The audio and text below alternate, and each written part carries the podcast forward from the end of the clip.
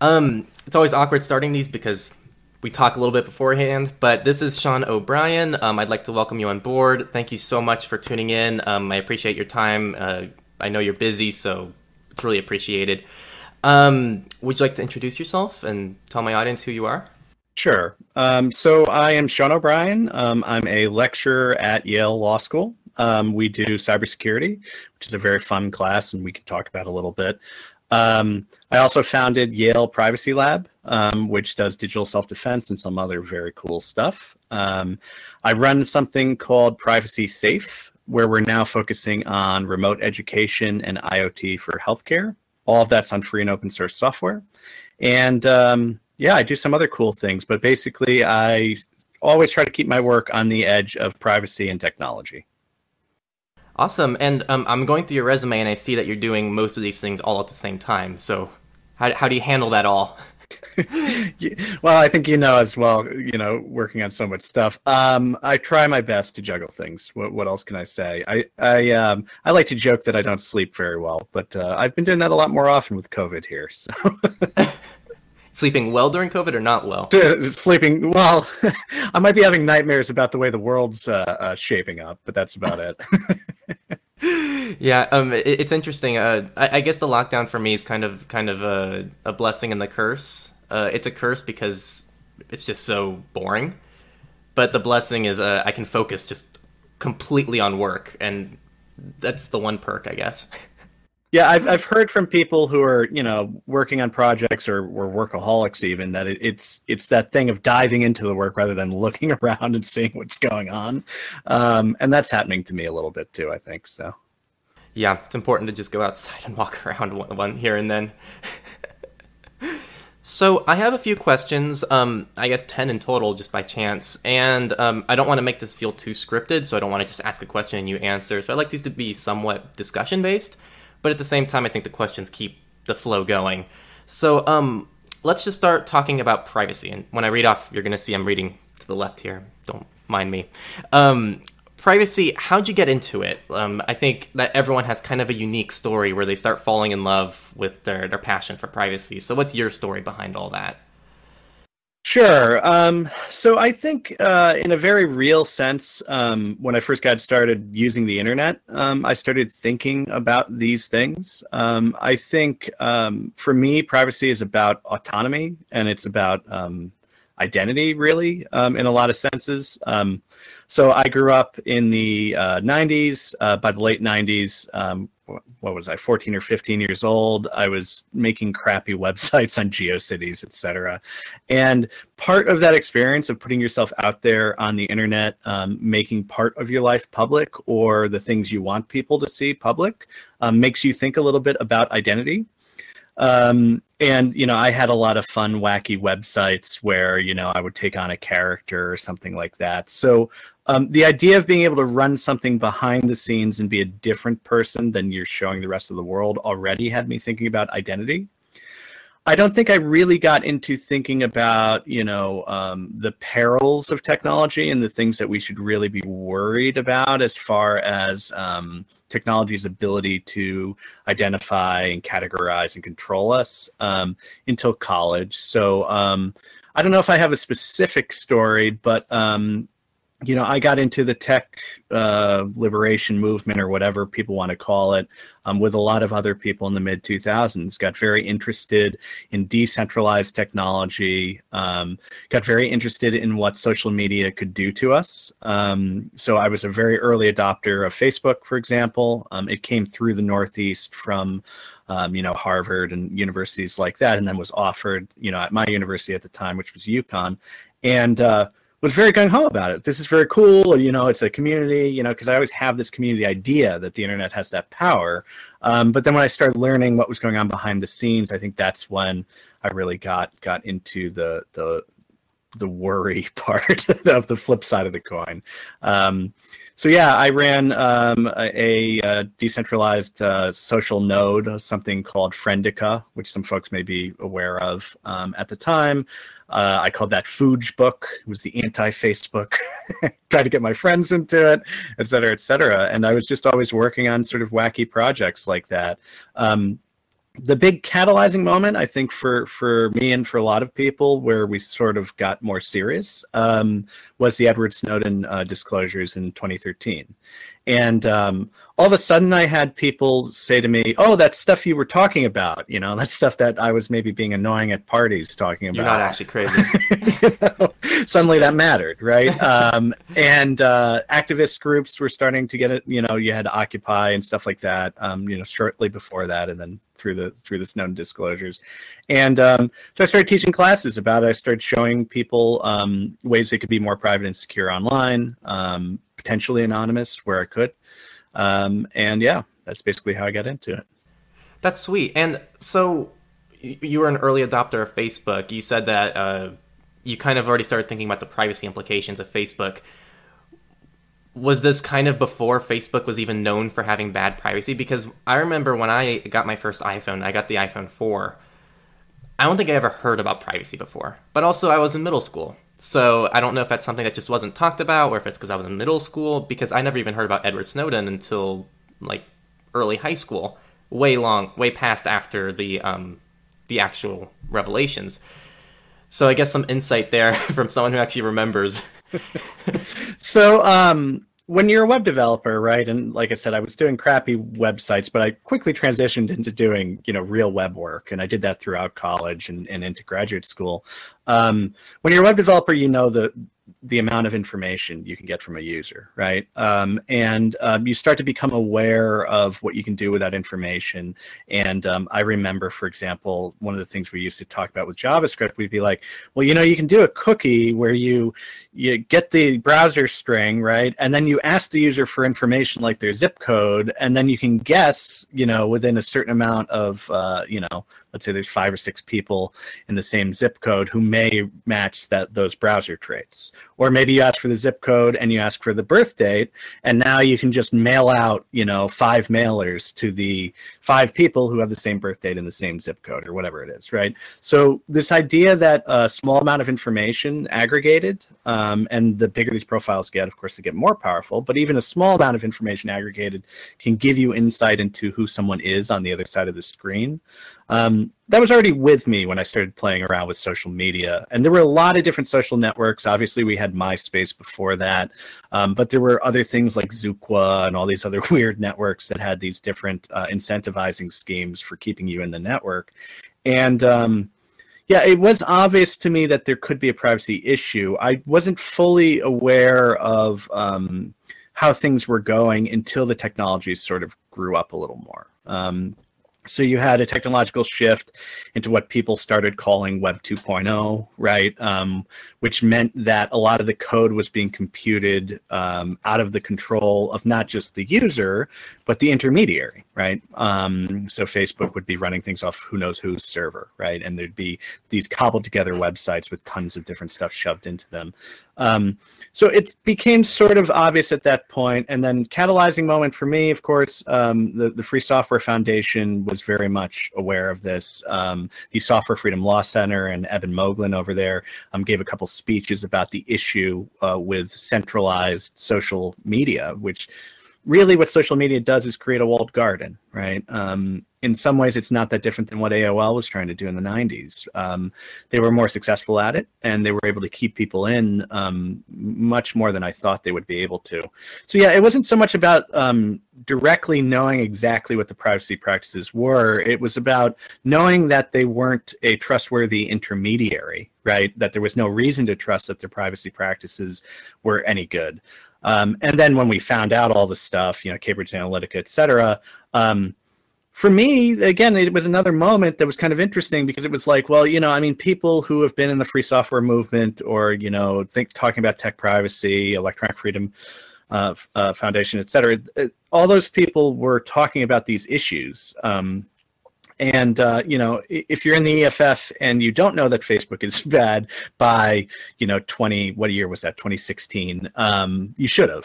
so, um, so yeah, uh, what I think is cool about uh, your generation is uh, you know you've grown up with smartphones uh, in a very real sense, um, and we have not, right? Or we did not. And I think that does color a little differently um, your perception, at least at the start, of um, trust in in these intermediaries again right? When you get a phone you get a cool iphone right and you're in middle school and you've got a bunch of icons on the desktop you you say well how bad could these things be? You know these things are shipped in a product they're being used by everybody they're being used by my teachers and my administrators and my parents and me right? A, a step above that you don't even think about those things. It's just oh i got a cool new gadget. Like what what's yeah it's a new gaming console essentially for a middle schooler yeah. So I mean, and that's something I think I have to you know come to grips with when I try to teach um, folks who are trying to um, you know have conversations with with your generation um, need to think about that and you know I'm not I'm not that old yet but I feel old because of the pace of the internet. Um, well, what's interesting for me is that I'm, I'm already seeing this myself. So I have done some volunteer work where I teach uh, basic programming and cybersecurity through uh, Scratch to elementary schoolers. When I was in elementary school, I bar- I was learning how to type, and I barely ever touched the computer. These kids have Chromebooks. Uh, they're in second, third grade, and they're typing in URLs like it's nothing. So they're even younger than I was using this technology. So I guess I can kind of relate there. Um, and the um, there's a huge degree of trust. Absolutely, and it, it's not something that most people think about, which is which is just odd. Um, the fact that you have second graders using Google devices all the way throughout their their education experience, all the way through college, is just insane. Um, that a company can have that much control over an individual. I think it's awesome that we can have the conversation now um, you know, um, so I know a lot of educators. Um, I've always thought of myself primarily as an educator. Uh, I know a lot of people who teach high school and so on, and um, you know maybe that's just the crowd I ended up in. We we, we weren't the bad crowd. We ended up being teachers, but whatever the case. Um, you know these folks uh, are we're already worried about the implementation of chromebooks from a pedagogical standpoint right? Um, you know what's going to happen when i'm forced to use a cart full of chromebooks to teach students who i'm already having issues um, you know keeping control in the classroom or trying to get the information across i'm getting across or some other you know learning disabilities and so on right? Um, so i think there was already a worry amongst teachers about that um, but now we can talk about the privacy and trust issues. Um, Google doesn't quite have the shining, you know, uh, visage that it had, you know, 10 years ago, where it was like, well, everything Google's doing is amazing, and look how cool the Googleplex is, where all the workers get to hang out all day, you know, and all that stuff. Um, so, so that veneer is, is sort of, you know, starting to to you know be scratched and, and broken a little bit. I don't know what's going to happen with COVID 19. I mean, um, for the first time, policies were just thrown out the window, and it was, you know, okay, now you can bring home your Chromebook, um, et cetera, because they just had no way to do instruction otherwise. Um, so I think it's going to be interesting to see what that transition is. But um, what we should be talking about, the things that folks were talking about with the one laptop per child project a long time ago, um, you know, it's great for this technology to be in the hands of young people, right? Um, but we need to think about who controls that technology ultimately and how deeply um, there there's control there. If anyone controls the the stack, the technological stack that they implement well and strongly, I guess I would say Apple first and then Google, right? Um, Google's very good at, controlling that stack. And as you know, these Chromebooks can do all amazing things like the teaching you're talking about. Um, but I'd like to see them be running free operating systems as well, which we know they can do. Um, but in most cases, they're just not. So, yeah, agreed there. Um, I guess uh, you brought up coronavirus, and that's the second question. So, how has coronavirus been affecting you and your work? And it's more of a broad question there, but I'm sure everyone's affected differently. Yeah. Um, so for me, uh, the realization set in more slowly um, than it should have um, that this pandemic would be affecting not only me directly, but the country so strongly. Um, I'm in New Haven, Connecticut. Um, I'm right near New York. Um, we've had a lot of cases here. We were one of the early states to have a heavy amount of cases. Um, obviously, um, I'm at Yale University. We had some cases there. Um, they had to close school, you know, send everybody home very abruptly, you know, et cetera, et cetera. So all that stuff went on. I think for me, personally, you know, I haven't suffered um, directly yet. I am very worried about people in my family who are immunocompromised, et cetera. Um, but for me, it's been a catalyzing moment to um, sort of um, reassess the work I do, try to shift some aspects of that work. Um, for example, uh, we organized um, under the, the uh, PrivacySafe, the organization that I'll talk about in a little bit. We organized something called Flatten the Curve Summit. Um, we got some great speakers to do a remote uh, conference talking about uh, COVID 19, talking about the public health impacts, um, but not only just the public health impacts, um, some of this technological uh, surveillance stuff that we all are worried about, right? So, what's going to happen with contact tracing? You know, um, what can we expect to go on in healthcare from a technological standpoint? Um, and we got some great folks. We got uh, Luis Falcón from GNU Health um, talking. We got Cory Doctorow talking. We got um, Trish Greenhalgh from uh, University of Oxford um, uh, talking about the remote assessment of patients, which is very cool stuff. Um, you know, obviously, if you can assess uh, at least some of the symptoms of COVID 19 and try to make a determination from a distance, it's better for the healthcare provider and better for the individual um, and really society, not spreading it, right? As much as possible. So there's a lot of very cool stuff. I guess for me, it's just it has had a, a pretty mega impact. I think we're all going to look back on this time as being, um, you know, uh, a, a, pretty big catalyst for change in our lives. Um, and yeah, so it, it it has changed my work. Um, as far as PrivacySafe is concerned, um, so PrivacySafe is a um, company that I started in 2019 um, we were doing um, for-profit uh, work where we were selling IoT devices, basically um, free and open source software with open hardware, um, and trying to do cool things with it, um, such as secure storage, et cetera, et cetera. Uh, with COVID 19, we hit a bit of a wall. a lot of small businesses did. Um, but we also, you know, we're staggering a little bit on some of our projects, right? We were doing some enterprise contracts, et cetera. And the areas we were doing them in were healthcare and education. So, it made sense for us um, to form a nonprofit foundation and then to focus on remote education, to focus on healthcare. So do that work with GNU Health, um, put a hospital information system on a little decentralized single board computer, right? Um, to work on that kind of stuff. Uh, so yeah, it's been a really recentering event now that I'm thinking about it, and it's only been so I've been inside since uh, you know early March, um, and uh, isolated since early March, and that's what eight weeks. so it's kind of wild. Uh, time time's flown. It, it's honestly it's felt like just two or three weeks. Time just it, it, I feel like the the there's been a total loss of just time. This whole this whole gap. The semester's already over. It's it's insane. Um, I feel like this stuff just started just a few weeks ago.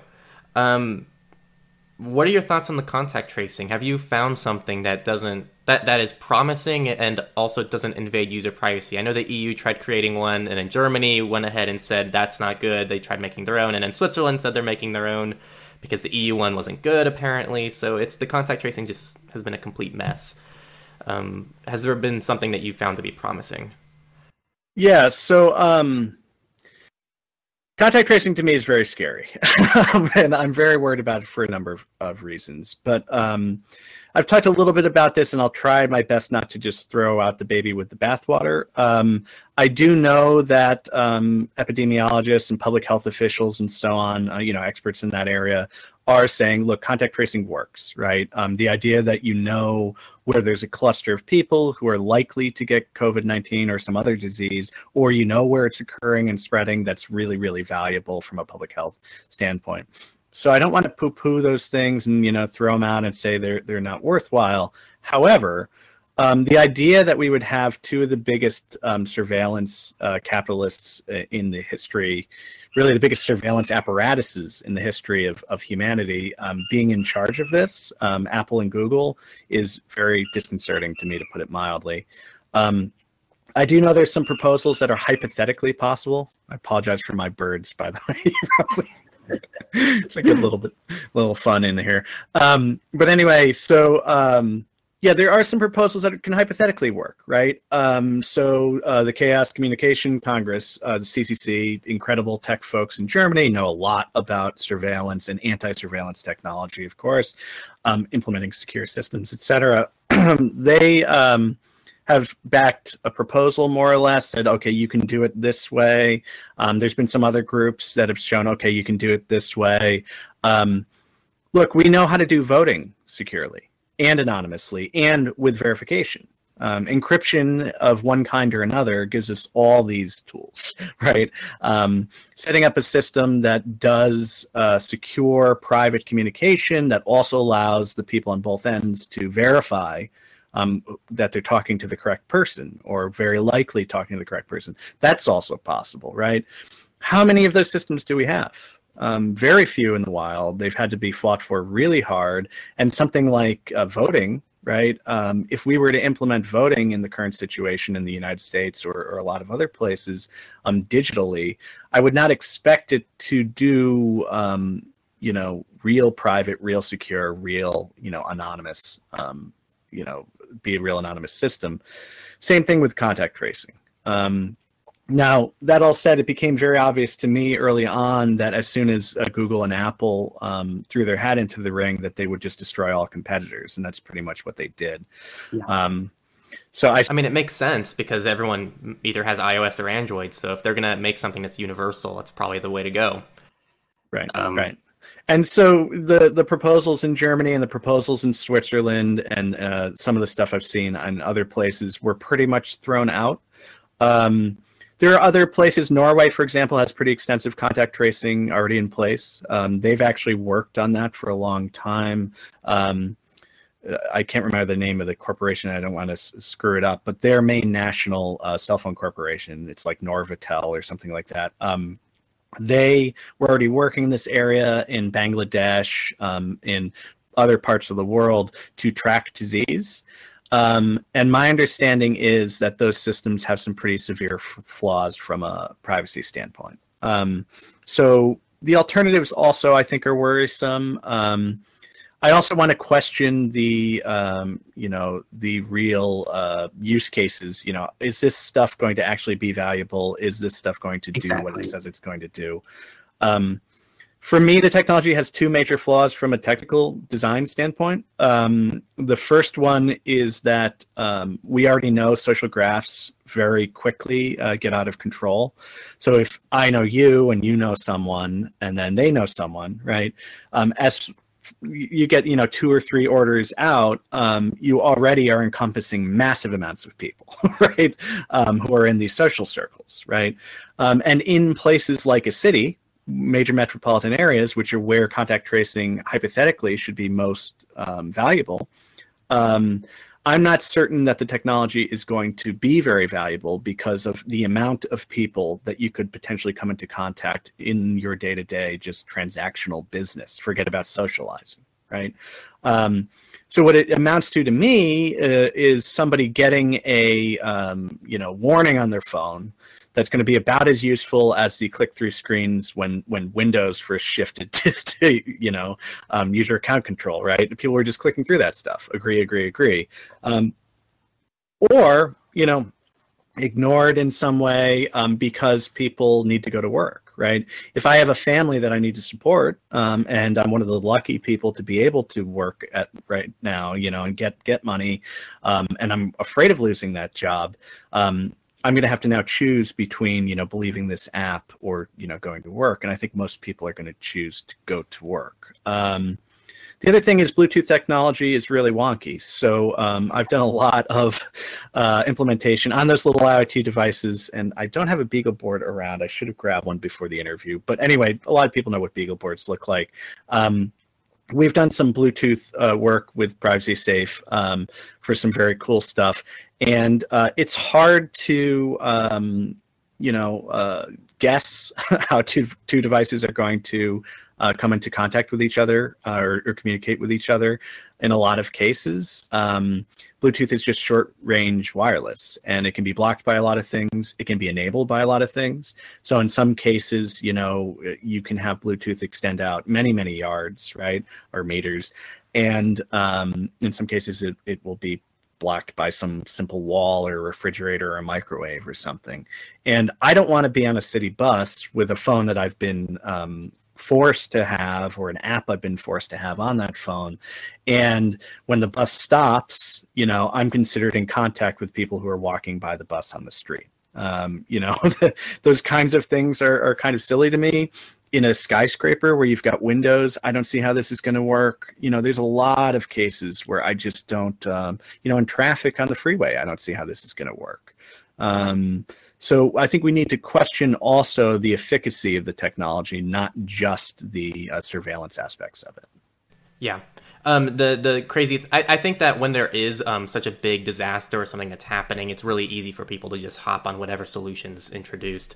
Um, we saw the same thing after 9/11. We just implemented all the surveillance technology because that was the right thing to do. Um, we're seeing the same thing now with the pandemic, right? How are we going to address this? We don't know, but we're going to throw everything we can at it. Um, I guess that's been kind of the dangerous pattern that's been occurring recently with surveillance.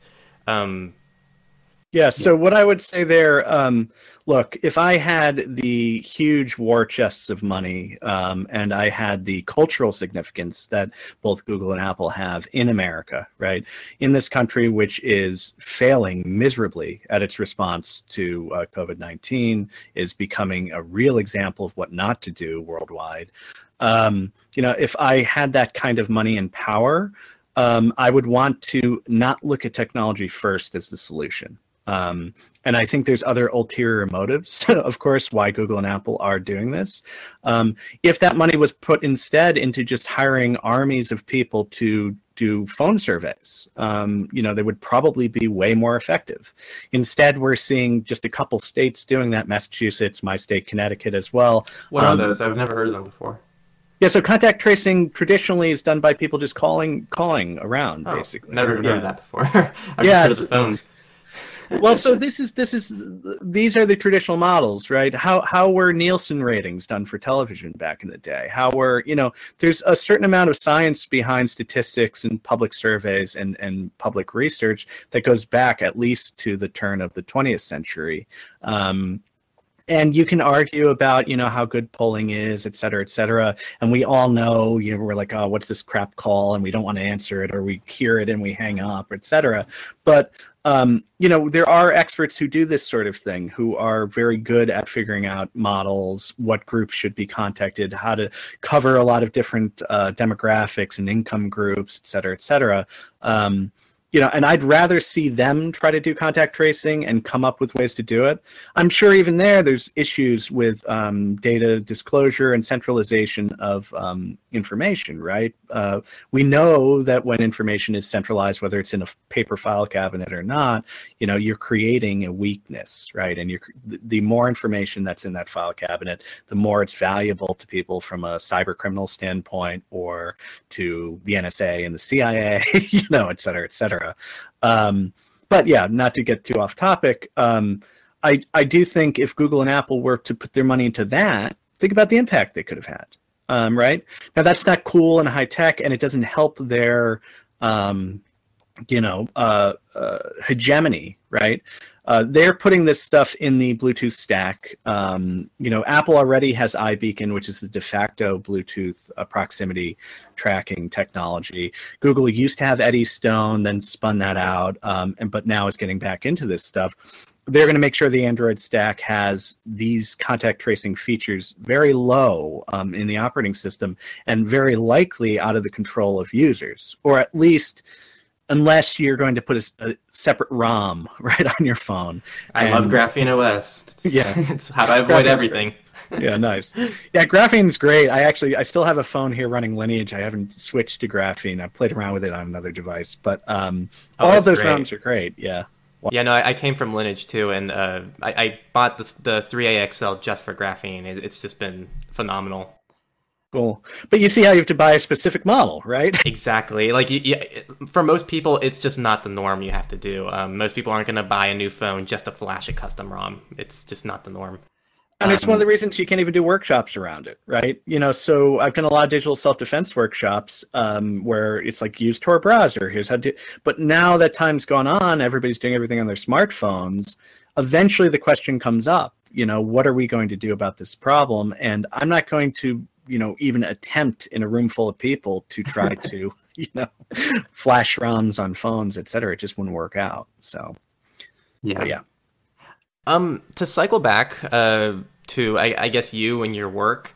Um, I don't know how many of my viewers know what Yale Privacy Lab is. So, do you mind explaining a little bit about the lab, what you do, what the lab does, what you the history, and also your future plans? Sure. So, uh, Yale Privacy Lab is an initiative of something called the Information Society Project. Um, that's a sort of our umbrella um, supporting group that's inside of Yale Law School. Um, so, if you've heard of the Berkman Klein Center in Harvard, um, Yale ISP, uh, Information Society Project, is sort of the counterpart of that at um, Yale Law School. It actually predates it slightly, which we're very proud of. But our focus is, is uh, a little different. Um, ISP tends to be more about policy and regulation and, and, and law because it's at the law school. So, uh, Privacy Lab is an initiative um, that I started um, in 2017. Um, and we were already doing uh, digital self defense workshops, crypto parties, as we used to call them. Um, and uh, those kinds of things to show lawyers how to be more secure um, talking to um, you know in the legal clinics talking to um, people who were at risk let's say or just talking to each other or you know et cetera et cetera so we used to do that kind of work and then um, formed an official initiative as privacy lab where the idea was okay we're going to do that work we're going to do those workshops we're going to come up with curriculum um, we're going to do presentations on specific topics. So when something comes up like Cambridge Analytica, then, you know, do sort of a, a teach-in about it, right? You know, what are the issues here, et cetera, et cetera.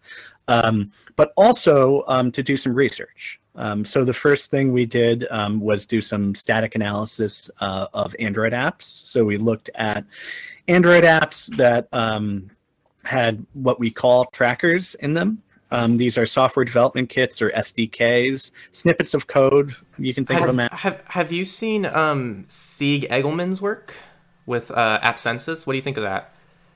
Yeah, so it, all that stuff is great, right? Um, and um, F-Droid's done a lot of good work in this area. Um, Exodus Privacy is a group we work uh, with.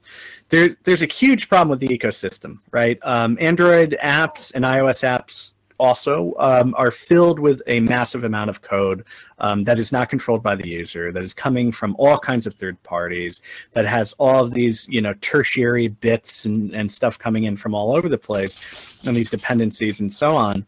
And um, finding that stuff, right? Uh, tracking it using machine learning, right? Um, and those cool technologies to to figure out what's actually in an app and what the privacy leakage might be um, is an entire field basically now. Um, and in 2017, basically, you know, it was known that this stuff was in a lot of apps, but I don't think there were a lot of universities or, or major universities or um, just places trying to bring shine a spotlight onto um, onto the problem. So our role was basically that, shining the spotlight on the problem. We relied on a lot of good work of others, as as we always do, um, with free software, free and open source software, of course. Um, Exodus Privacy being the primary one. Um, and you can go out to exodus-privacy.eu.org uh, and check it out, uh, the amount of work they've done since then.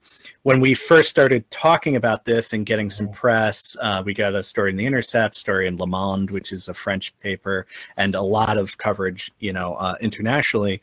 Um, we were looking at about 300 apps um, and a handful of trackers, what we were calling trackers, right? Um, now there's hundreds of trackers that have been identified, um, at least, uh, and thousands and thousands of apps that have been looked at. Um, so that's the kind of stuff we do. Um, right now, I'm working on some very cool stuff with network analysis. Um, we were supposed to announce that. I was supposed to basically do a presentation at a conference in March um, about big tech and antitrust. Um, that was canceled or at least moved to um, October. So I expect in the fall I'll have another cool announcement to make. So that's cool. Great stuff. I, I really like what you do. I'm I'm in a cybersecurity research lab at my university. Um, and so it's it's really cool hearing all the privacy stuff that you do. Um, yeah, I love it. Uh, you talked about uh, the next question is about PrivacySafe. I was going to ask you about that, but you already touched on it. Do you have anything else you wanted to add about PrivacySafe that you haven't already talked about?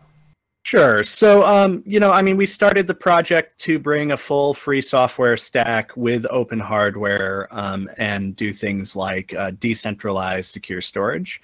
Um, we got some support in that. We're still working on the code um, for all of that, uh, but primarily we've shifted to healthcare. Um, I, it makes more sense in the environment we're in, and we sort of had that on the back burner, but we moved that to the front burner.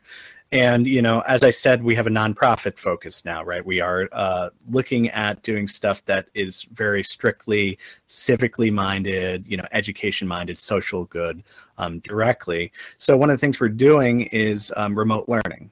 Um, so we're using a stack um, that is free software to bring classes to people um, that are, for example, digital self-defense classes.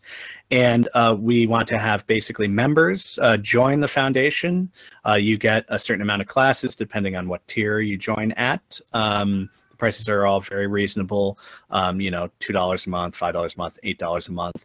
And then you can interface directly with the um, with the people teaching the class, with the instructors. Uh, we're also offering a Matrix encrypted chat to go along with that. So the idea is, hey, there's a lot of people offering free teaching online right now, but there's also a lot of content creators and academics and, and just the experts in areas that are trying to bring their content online for the first time. Um, we want to be a place where you can bring your content, know that it's going to be under free culture, Creative Commons licenses, so you own it right? And the people who take the classes own it in very real sense, right? Um, and then also, uh, we have no surveillance built into the stack. So, unlike Coursera, for example, um, we are not trying to analyze our users. We're not shoving in third-party code from big tech. Um, we're not trying to, you know, look at their conversations or any of that stuff, which a school would do, or now more often bosses are doing as well, unfortunately. Um, so all that stuff we want to kind kind of uh, be a, a bit of a, an example against. So uh, if there are any content creators or folks who want to teach, um, primarily right now, I want to reach out to to them and say, hey, let's get you set up. Let's get some classes in there, and then um, if folks want to see how that uh, builds, uh, we've got a few classes coming up in June, and then we'll uh, keep moving throughout the summer. But I expect by the fall, we'll really have a lot of content in there. So. That's great. Um, great initiative. Uh, I personally have tried looking for uh, avenues to share Go Incognito, our course, and I've been trying to find something that's decent and I, I guess more liberating and FOSS. And uh, Udemy is what I came out with. So, as you know, that's not not a great option. Um, so I'm still searching. Yeah, we. I mean, yeah, so Udemy, Cybrary, all these things are out there, and I don't think the missions are necessarily bad in these places, um, but part of the profit model that's just come up, you know, and, and a lot of people are participating in it. It doesn't mean they're bad people or that the you know the companies are necessarily trying to be bad companies, but um, there is this idea that it's okay just to look at everything that your users do, um, and that part of your value add uh, is having that information um, if it's not your only value add in some cases. Um, a lot of that's going to shift. You know, I mean, the market's blown up completely uh, right now. Um, we're seeing for the first time some of the free culture and open source values um, being taken seriously, um, where there's restrictions on patents thrown out the window, et cetera, et cetera. And it's because of a crisis. But I think if we can really start looking at those forms of organization seriously and trying to take that torch forward past the pandemic, um, we're going to be on better footing than we were before it. Uh, so yeah, let's see what happens. And uh, if nothing else, we'll teach a, a, bunch of people some very cool stuff and uh, move on to the next thing if we have to. So great, I love it.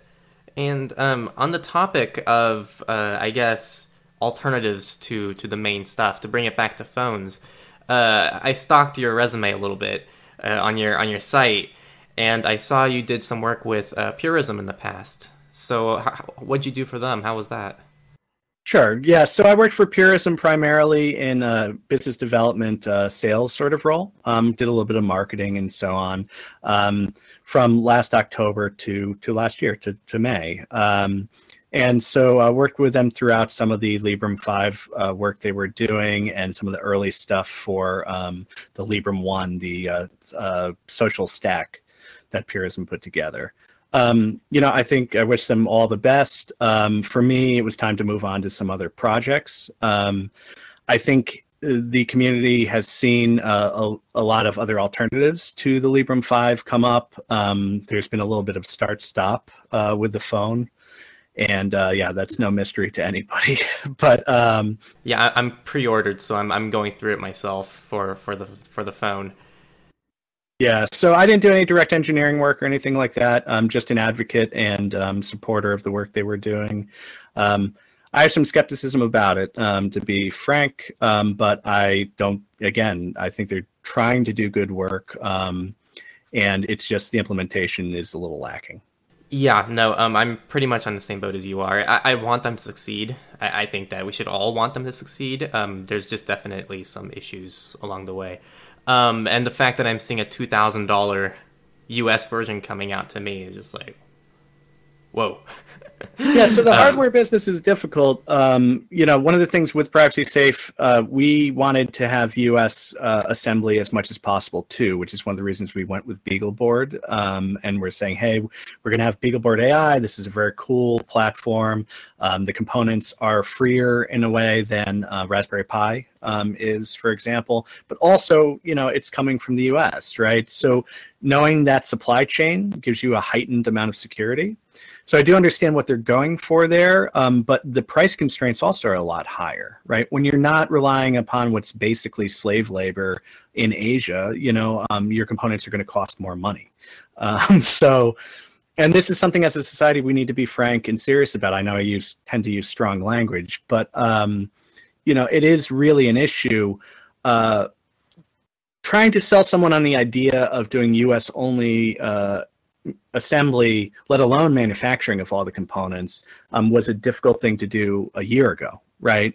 Um, now things might change a little bit in that area um, with everything that's happened with COVID.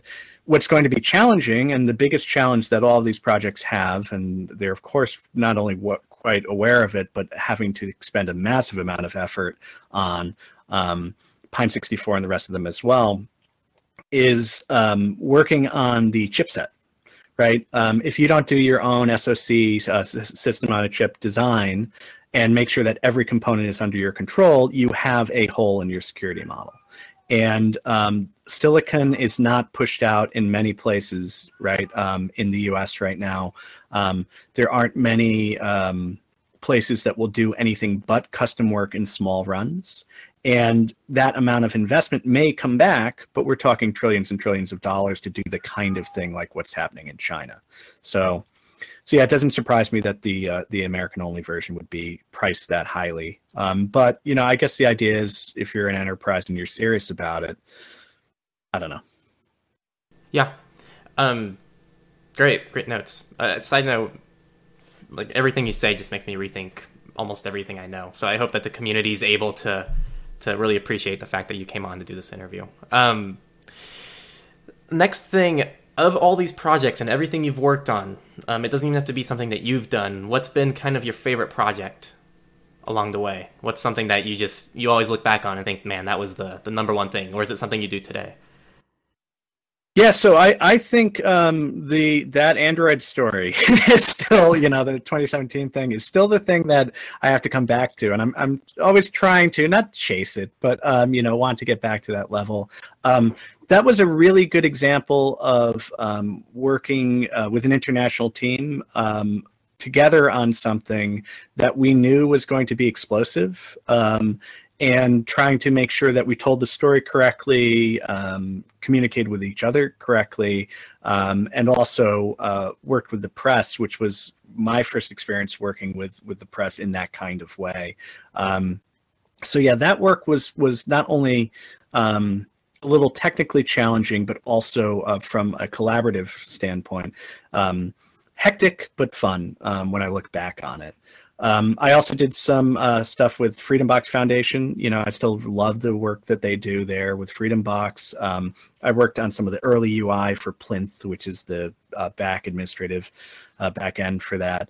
Um, I look on that very fondly as well. Um, the coolest, best projects that come out, you know, I don't know. I, I, I think we're starting to see some of them. Um, since you brought up the phones, I am very excited about what Pine 64 is doing um, and how that stuff is hitting.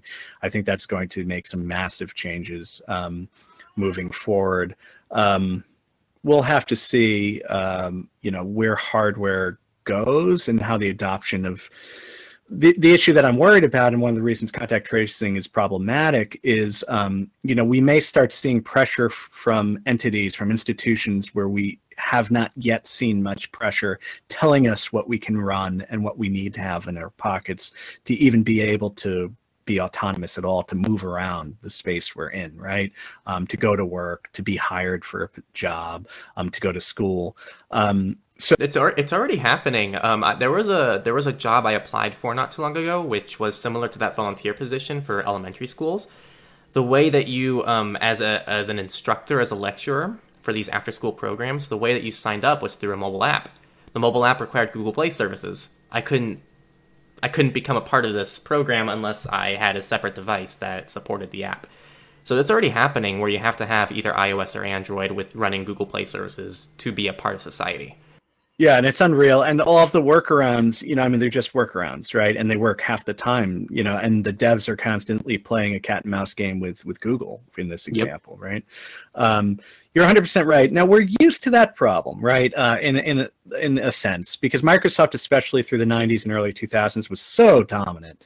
Um, we're used to the idea of being forced into these proprietary, you know, uh, ecosystems we've come up with some clever workarounds and some ecosystems around them. And maybe you know you have a burner phone that you have to use for your job because it has google play services etc for me that's bad enough. And you're you're 100% right. We should be worried about that. Um, however the thing that i'm more concerned about now is that we're going to have to use our the devices in our pockets for identification um, you know, there's this ID 2020 project that the Gates Foundation is one of the sponsors of. Um, it's being touted as potentially a hygienic solution um, to transactions during the pandemic, but not only transactions, voting, right? Um, I'm worried that that kind of thing is going to happen too, where it's okay, now you carry this thing in your pocket, and it's not just for one single purpose, it is the only way that you can get you know, like I said, in a bus, you know, on a train, on a plane, buy something at the store. You know, you're going into like a cashless society now where cash is just irrelevant. Right. So, so that sort of thing, um, you know, worries me. Um, not to get dystopian when you ask me a positive question, but uh, you know, it tends to be where I go. Um, um, well, on the positive, I, I'm seeing more and more projects. I feel like every other month I hear about a new phone project. So I actually just, it's actually right behind me. There's an e phone. I don't know if you've heard of the E Foundation. There's a phone there that I'm reviewing. It's going to come out next week. There's LineageOS. That's there's tons of custom ROM projects. Daniel Micay, uh, the developer for GrapheneOS, he's said that he wants to create his own phone one day that's going to run with GrapheneOS. Um, so the demand is there, and it seems like there's developers. I mean, obviously, Purism and Pine 64. We have projects. It's just a matter of and it's sad because over the years we've had so many failed projects as well. You have the Ubuntu phone. You have um, the, uh, didn't Firefox make a phone? Yeah, and I had that phone. That was in, an interesting project. But you know, I mean, it goes to show how hard these things are, um, and also the barriers aren't necessarily. So there's a lot of a lot of times when we talk about this stuff and we see sort of a flourishing of of this stuff, it does mean there's a demand, like you say, right? Um, and there are people out there talking about privacy enough that you can sell these products and get them in people's hands. However, the scale of implementation that's required, right, um, to get this thing to be um, have five percent of the market share, let's say, or one percent even in a lot of cases, um, requires so much inertia um, that it can be difficult to make something sustainable. And the issue that Firefox OS had, in my opinion, um, was that they were barred from a lot of the markets that were most interested in the product. Um, so basically, they weren't able to get U.S. carriers to support that phone at all. Um, they've had some issues in Europe. Um, if you and I did, if you can buy the phone, but then you have to s- spend hours uh, of your life on tech support, you know, talking to someone just to get it activated, right? Because of some bizarre SIM rule or something that the carrier has, you know, that's where the hegemony lies. And really, in an economics um, stand, we're talking about, you know. Uh, markets being barred from access, right? We're talking about real monopolization. And I think, um, unfortunately, if we lose that war, right, if it becomes, okay, you can buy these cool gadgets if you want to be a weirdo, but you can't use them for anything really functional uh, in the places where they are most likely to be uh, embraced, like the United States. Um, then they become um, something that maybe we have in the global south then you have issues um, with distribution and so on because you now have U.S. companies trying to distribute, you know, um, or European countries trying to distribute sort of out of their you know home markets. Um, that stuff becomes uh, uh, problematic. It's the kind of thing we saw with the One Laptop Per Child project and some of those projects in that time period when the storyline was, hey, you know, we didn't have smartphones yet, but it was if we can just get netbooks in everybody's hands, right? Um, think about how liberatory that would be. Um, and now that's sort of what we're seeing with with smartphones. Um, I'm psyched about everything that's going on. I think there's going to be a lot more work. We're going to have to support those projects, um, and supporting them is going to be difficult. It's also going to take some diplomacy, right? Um, diversity is going to be there. There are going to be a lot of different devs and a lot of different projects working in sort of cross purposes in a lot of ways, and um, that's the story of the Linux distro, right? you know, we're used to this with with even you know when people took GNU and just you know started modding it out, you know, and adding little pieces to it um, in the early days. So um, we have to try not to be too. Um, I don't know. We need to not go to war with each other. Also. Um, I want to. So I just have a few more questions left, and they're kind of more broad questions um, that I think are just applicable to all privacy people. And um, I know it's probably close to an hour now, so I don't want to take up too much of your time. So feel free to go through these questions. All right, all right. Um, so my first question is: What are three things you'd recommend to each person as the first things they should do to reclaim their privacy for someone who's completely new to this business? Apologies for my dog. I swear he was going to be good. It's, we had a okay. cat. We got birds. we got a lot of animals in the house. That's one of the things that keeps me going. Can can you go back into the question? I was worried about the animal. Yeah, yeah. Um, so, what are three things that you would tell someone who's brand new to the privacy scene that you think would be the best for them to reclaim their privacy? I know there's a million things you could talk about, but what are like the three big ones that you would tell them? Sure. So ad blockers first. Um, you know, that's easy. People can install that in their browser and more often on their phones. Um, so using an ad blocker uh, in your browser or a browser that is more private. Um, so the Brave uh, browser is a very good with built-in default features now. Um, if you can use that, that's a huge goes a long way in reclaiming your privacy off the bat without you doing anything passively right? That's and the first thing I. Yep. It's based off Chromium too. It's it's such. I've switched over so many people I know to Brave because I just tell them, look, it's the same thing as Chrome. It's just better and it's faster. It's yeah, I, I like Brave a lot. It's just a great out of the box solution.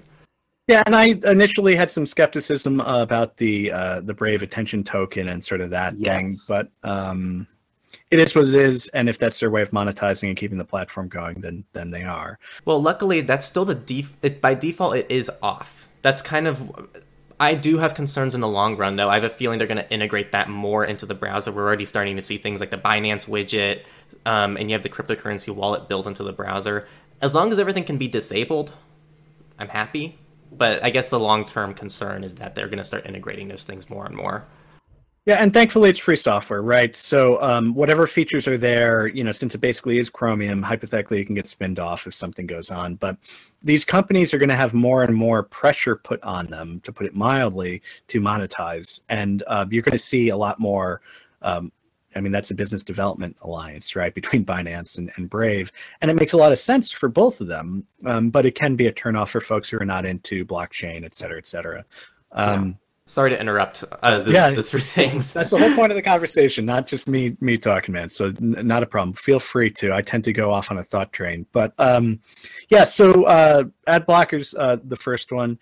Um, the second thing that I ask people to do is uh, download and install Tor browser. Um, so uh, Tor browser on the desktop, and now also Tor browser on on Android. Um, are uh, a huge step forward for anybody who wants to not only be more private and actually anonymous, but to think about privacy and have sort of a concept that another world is possible.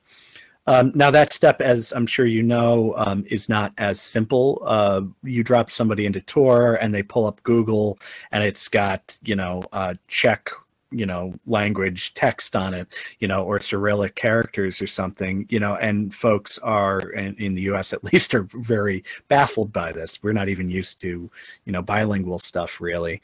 Um, so that can be an issue um, and uh, you've got to show folks that. You've got to be like well you might have to click through a million captchas if you're using you know it's horrible. those, horrible. those and also potentially a privacy risk right? Um, you know i'm glad some people are actually talking about captchas as a little bit of a sidebar as the privacy risk that they potentially are but also i don't want to be training google's ai you know uh, i don't want to have to do that just to authenticate myself um, it's just nonsense. But anyway, so Tor browser, I push Tor very hard. Um, I think there's a good reason to also push Tor. Um, a because they need the support, right? So unfortunately, they had to um, let some people go, right? Yeah, that was um, sad. And that's what's going to happen. You know, uh, we're going to see some of the organizations that we rely upon for a lot of the infrastructure. I mean, how many projects in the privacy and security sphere rely on Tor in some way? Um, I know the stuff we were doing for PrivacySafe, and we are going to continue doing, but um, in a little bit of a different way. Um, we're going to do onion uh, addressing, right? Uh, hidden services uh, slash onion services, and um, without Tor and and good infrastructure behind Tor and good improvements and patching, right? Um, Tor becomes untenable um, it is something that requires at this point quite a bit of infrastructure to keep running, but also experts to keep working on it. Um, so anyway, th- they're going to need support. So it's good to show people Tor for that reason as well. And also, obviously, if you can, um, get people to use technologies like you know OnionShare's a pretty good way a really good way of sending stuff over the network worldwide um, which you can use in conjunction with Tor browser. So ad blocker first, Tor next. Yep. I, I, I love that tip because um, something I'm a big proponent for is the normalization of Tor because there's such a negative connotation with it, which is, oh, it's this evil, uh, illegal, dark, mysterious place. When in reality, when you boot up the Tor browser, it's just like any other browser. And if you want to access Onion services, then there's that option as well. Um, I think the the one thing to add to your second point is that people also need to know just because you're using Tor doesn't mean you're anonymous, right? If you're logging into a Google account, that's your personal Google account that you normally log into in your normal browser through Tor, it's not really doing you any good. Um, so it's more so a matter of understanding how Tor works and how you can offload things that otherwise would be personally identifiable to this anonymity browser. From a pedagogical standpoint, right, from a teaching standpoint, that's why it's so useful because now you can say you can hold that against the facebook and say you know up the two things next to each other and say well okay, Facebook's tracking you. you know, even using this cool stuff that obfuscates your information in this awesome way, right? If you go to this website and you log in, they're building profiles on you you know and those demographic profiles are going to be you know still following you um, and they're going to know you're using tor right? Um, which may also put you in some other bottle or some other category that um, you know they have on the back end and share with third parties et cetera et cetera. So it's very useful from that standpoint. Um, of course built into tor browser now as a default search engine is is duckduckgo um, which I haven't used Google in a really long time. so, uh, and when I do, I, I, I, use it through DuckDuckGo. So, um, you know, yeah, exactly. The the bang, the uh, exclamation point G, um, and that's very useful. And I get so used to it when I'm not on my machine. Like I'm trying to search Wikipedia and I do exclamation point W. You know, I'm like, oh crap. it's a great feature. Um, I, I, it's it's grown on me too. I recently so maybe I'm biased because um, I started interning for Startpage, um, so I'm doing some like creative content for them, and the I missed the bang feature. So I, have moved them to my ser- default search engine just because obviously I get to talk to their engineers, now I trust them the most personally, and. I miss the bang. That's the one thing I keep pushing. It's like when can there be bangs? Because sometimes even Startpage, what you learn about Startpage is even though they supply Google results, it's still not as good as when you use google.com because Google adds another layer of personalization. And the personalization is really the secret sauce here. It's not really sure, Google results are the most indexed and they might be the most um, the best in general, but that's not really why Google results are so good for the end user. It's all the personalization that goes into the search, which makes Google just a phenomenal search engine. Yeah, but conversely, I will say that filter bubble, right, um, is exactly. a problem, right? Yeah, um, and that's why Start Page is nice for most searches, at least for me, or if you use the DuckDuckGo GBang. Yeah. Yeah, Start Page is great. Um, Qwant is another one that I think is mm-hmm. reasonably good. Um, I don't know a whole lot about it, um, but uh, from what I can tell, they seem to be doing good things. Search engines are a hard thing to do in a decentralized way, but there are a couple projects to do that as well. Uh, Searx. Searx.me. Yeah, yeah. Um, I saw different pronunciations. The the X can be pronounced with like a ch sound in certain languages, so it's just searx.me. I, I, I don't know. Just whatever makes like you happy. A, like a Kai character in Greek or something too. Yeah. Okay. Cool. Um, awesome. So anyway, uh, yeah. So cool stuff. So Tor browser, and that already introduces them to all all those concepts, right? Um, and when I tend to do uh, in workshops or class uh, Tor browser, we also do browser fingerprinting. Um, so we'll compare Tor browser against you know just vanilla Firefox and show the difference um, in the browser fingerprint. And you can do that with the EFF's uh, Panopticon. Um, uh, Panopta. Panopticlick. Click, thank you, .eff.org. Yeah. Um, so that's a very useful thing. So that's the second thing, Tor browser, and it, it I guess it has a lot of mini little subtasks in it. Um, and the third thing um, I've been trying to do more and more um, is getting folks to use F-Droid on Android. And even if we have a lot of iOS users in the room, and uh, we tend to, um, especially I found at, at universities or elite universities like Yale, you know, you'll have a lot of folks with Apple products in general. Um, even if they have iOS and they don't have Android, so they can't use F-Droid, which is the alternative free software um, app store. Everything's free in it for gratis as well. Um, but you know, we still call them app stores because that that wording has just become part of the lexicon. But um, anyway, uh, it, it allows me to talk about some of the issues with um, centralization and ownership of the software del- delivery mechanism, right? Um, so on an iPhone, we know that the App Store is trusted by a lot of Apple users. Puppy. Um, had a cat before yowling. Um, I'm gonna get a studio, I swear, at some point, or at least set one up. That's. I need one too, man. It's it, it's hard recording videos and having to take down the lights every time. Yeah, exactly. um, but anyway, um, it allows us to talk about those issues, right? So we can say, hey, you know, um, software delivery, if it was done this way, right? If you had somebody actually being able to audit your apps down to the source code every time, um, search them automatically for trackers, right? So one of the things about Exodus privacy is that all the tracker signatures that go into Exodus privacy, the ones we did at uh, Yale Privacy Lab, but also ones that they do and ones submitted by third-party um, researchers or just users, um, all those tracker signatures, every app in F-Droid is checked against. So you know if a tracker has been identified, it's not going to end up in that app that's in F-Droid. Um, so it allows me to sort of talk about that, talk about the tracker work, etc. Um, unfortunately, unless you have Android users in the room, it can tend to be a little, um, you know, difficult to go through. Um, but you know, I mean, it does need to be talked about. It is the primary way an Android user can free up their phone, even if they're unable to remove Google services. They can at least start using these other apps um,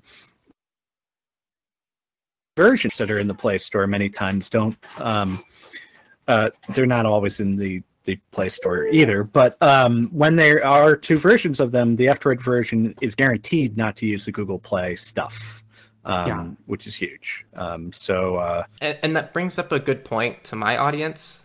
If you are, because so many people leave comments when I talk about Lineage or Graphene that they're on a locked bootloader.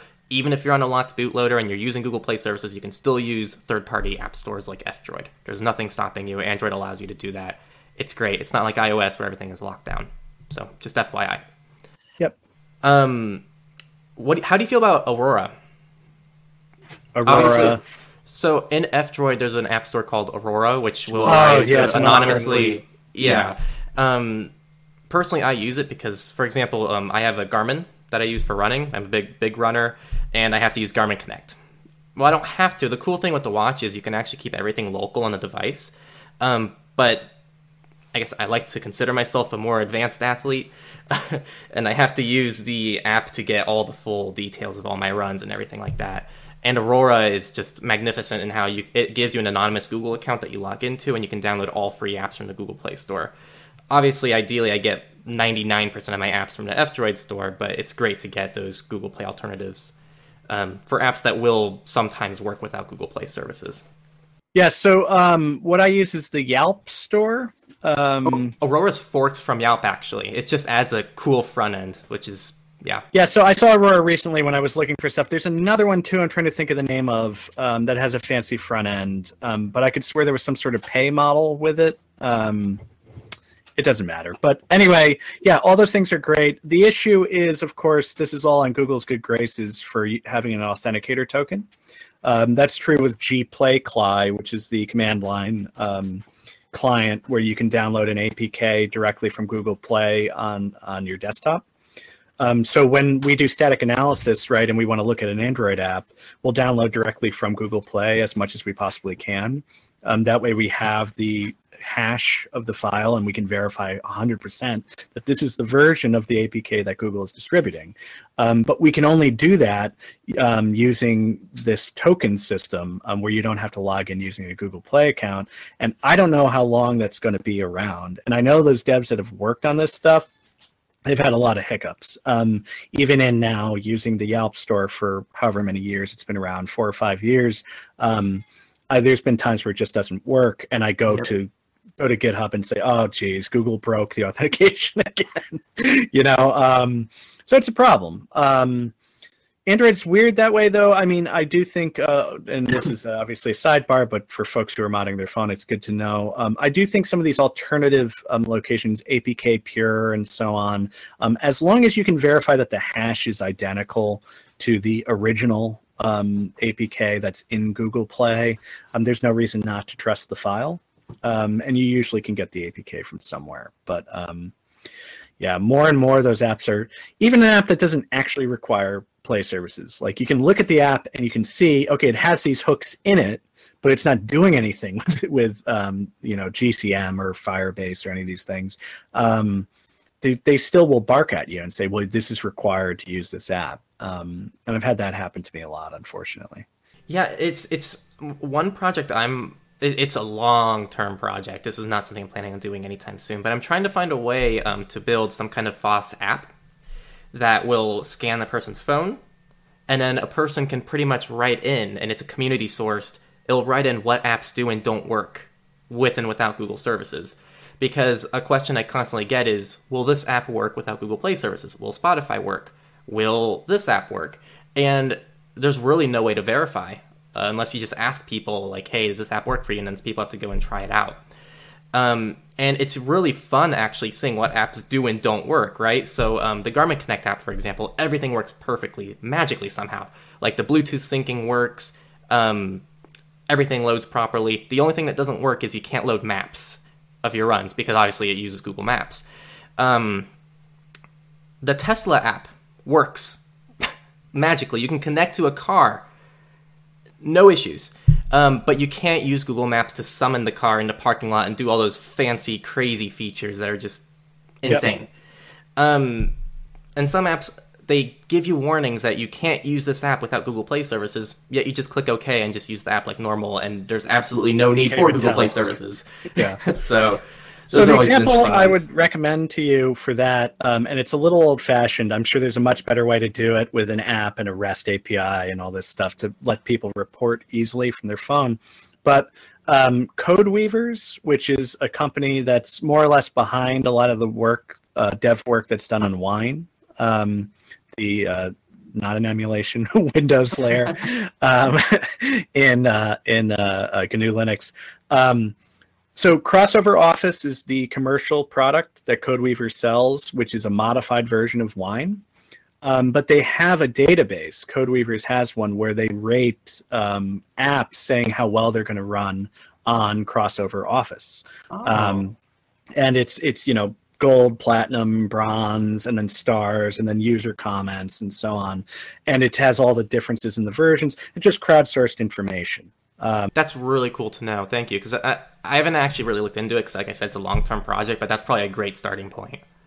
And you know what? It doesn't have to be over engineered in the beginning. Maybe just doing, you know, setting up a wiki very quickly and seeing if there's interest. And if there is interest, trying to get somebody to develop the app, you know, is the way to go as well. So. That's not a bad idea. I just set up, I know I get backlash for using it, but um, I just set up GitHub for, for posting some of my stuff. Um, so maybe just setting up a quick GitHub repo for that wouldn't be a bad idea. Yeah, in the world we're in, I mean, GitLab obviously um, a lot of folks have switched to because of the non-Microsoft um, situation, and you can do self-hosting and so on. But I mean, GitHub is so common as a platform. I do think if you want to engage with a wide swath of users, you're going to have to have something there. Exactly, and obviously, what I post is public information. So the the privacy concern of Microsoft is kind of it's public. So not to not so the three things. Sorry, this question got a really um crazy. That's good. So the three things: uh, ad blocking, a browser, browser, and then F-Droid. I would say F-Droid. So, so Tor browser and F-Droid. So those are the three Sean O'Brien approved tips for for privacy noobs.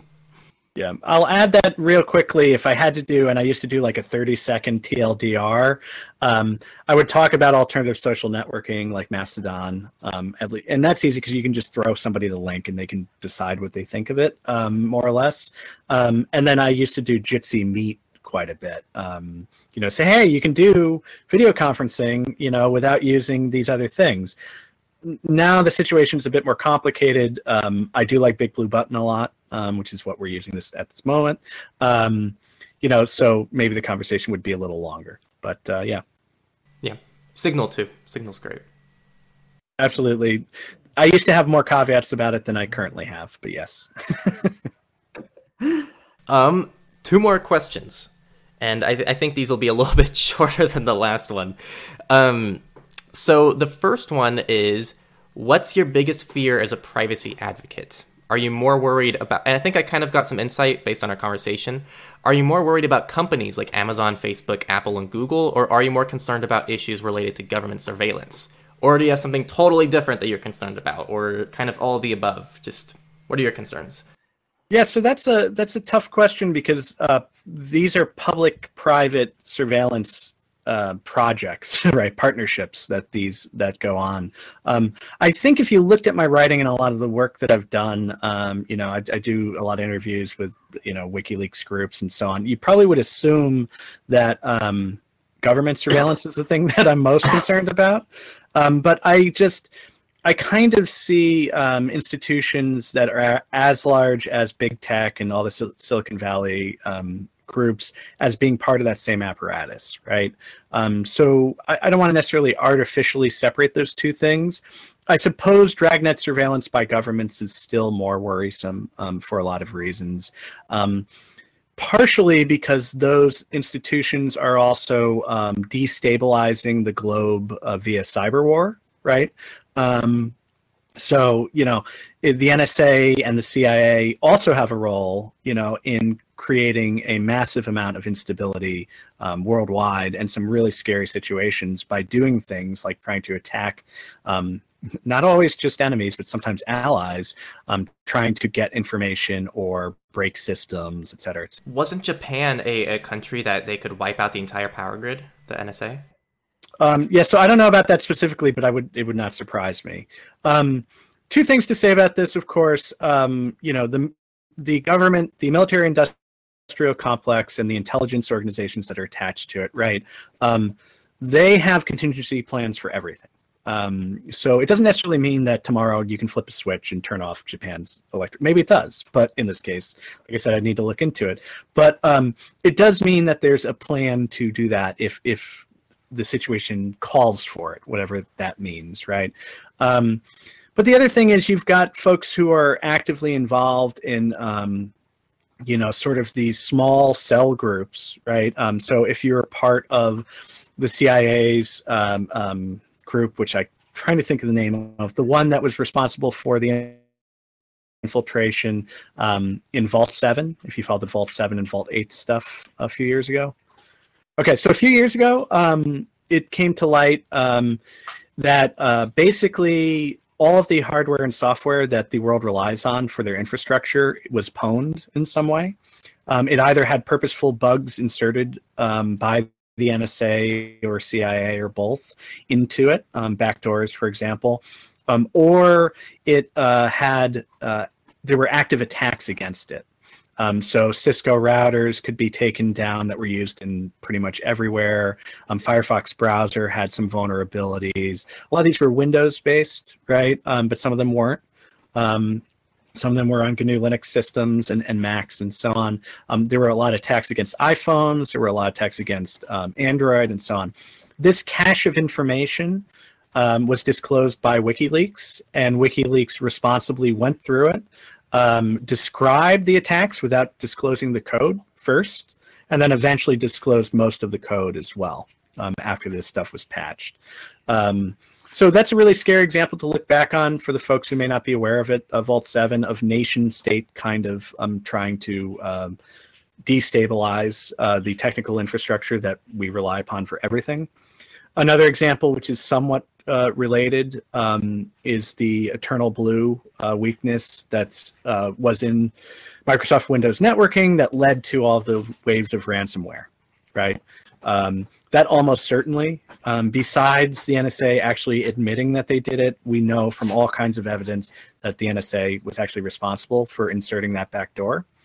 Um, and they had so-called weaponized it, right? So you've got these cells, these groups of um, technologists who are working in the NSA in TAO, um, Tailored Access Operations is the name of the group, and um, they're coming up with not only uh, the uh, backdoors, but they're coming up with the exploits, and then they're making them really easy to command and control from a distance. Um, so now you can have a relatively unskilled operative that maybe was trained up in a couple months, and they can click around some interface and they can attack some country, basically, uh, with cyber war. Um, but even if that doesn't happen, you know, information wants to be free, the old adage, right? Um, a lot of this stuff leaks out. In this case, it leaked out through a group called the Shadow Brokers. They disclosed um, the exploits, um, and and we ended up with this huge wave of problems that we're still dealing with, right? Uh, ransomware seems to keep coming back, keep coming back, keep coming back, and so I suppose in a very real, like, am I worried about you know us ending up in nuclear war or some crazy thing happening, you know, internationally? Um, beyond the crazy instability that we see now with COVID 19, um, I am more worried about nation state actors in that sense. For personal privacy, um, you know, I think dragnet surveillance is something, at least at the moment, that I think I'm able to realistically um, mitigate against.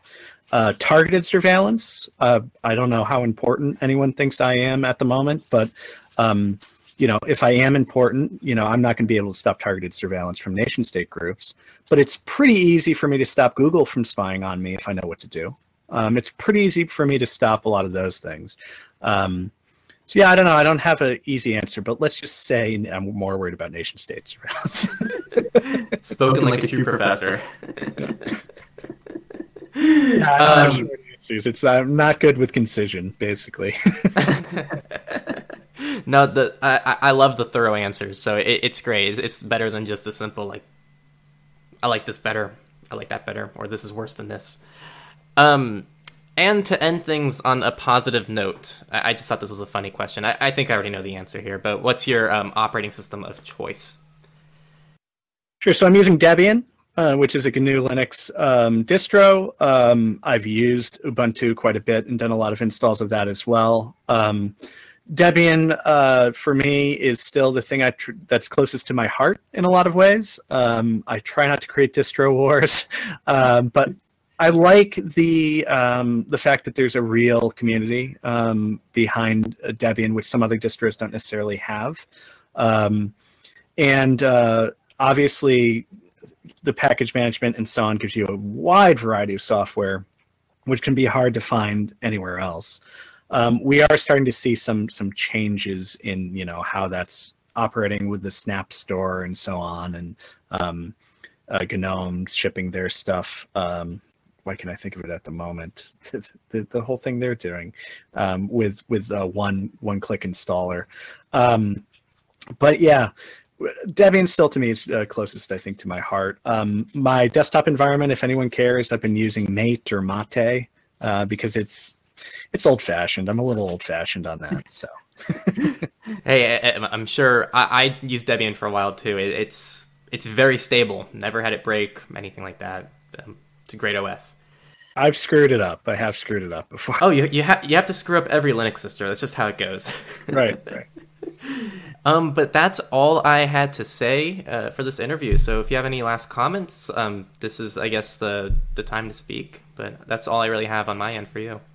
Cool. So thank you uh, very much. This is great. And, uh, you know, for your audience, check out the stuff we're doing at privacy, privacysafe.tech. Um, it will grow and enlarge and be awesome, you know. Uh, but in the beginning, you know, we need your support as well. So if you want to check out some cool stuff, if you don't mind hearing me speak, especially, you know, the first few classes we'll be doing digital self defense. Um, so it should be pretty awesome. That's great. No, thank you all for thank you for all of your hard work. Um, I absolutely love um, everything that Yale Privacy Labs and, and yourself post on Twitter. And yeah, it's just wonderful. Um, thank you all for your hard work and all your contributions you've had to the to the whole privacy community. And also, I'm just grateful that I'm even in a position where I get to talk to someone like you. So it's just great to have this community. So I guess thanks to the community there as well. Um, and I hope that the community takes a lot out of this interview because this isn't just something that you get to, to hear every day. So thank you for your, all of your great, great words. Yeah, you're very welcome. And I guess just one more thing quickly, since you brought it up. Yeah, uh, Yale Privacy Lab, we're also doing very great work there. I don't want to, you know, subsume that. Um, you're going to see a lot more of us out of the fall. You know, I mean, things have been kind of, uh, for as everyone knows, the last couple months have been a bit tumultuous. So some of the things we were doing were a little nipped in the bud. Um, but we're actually working. So, you know, I've got a call um, tomorrow where we're going to be working on this stuff, and we're going to work all summer. So, what we were going to do in the fall, uh, in the spring is going to be that much better in the fall. So, stay tuned for that as well. I'm excited. Um, that's all I have to say. Um, so goodbye, community. Have a great day, and give a like below if you like this video, and make sure to subscribe. Um, I'll see you guys in the next video.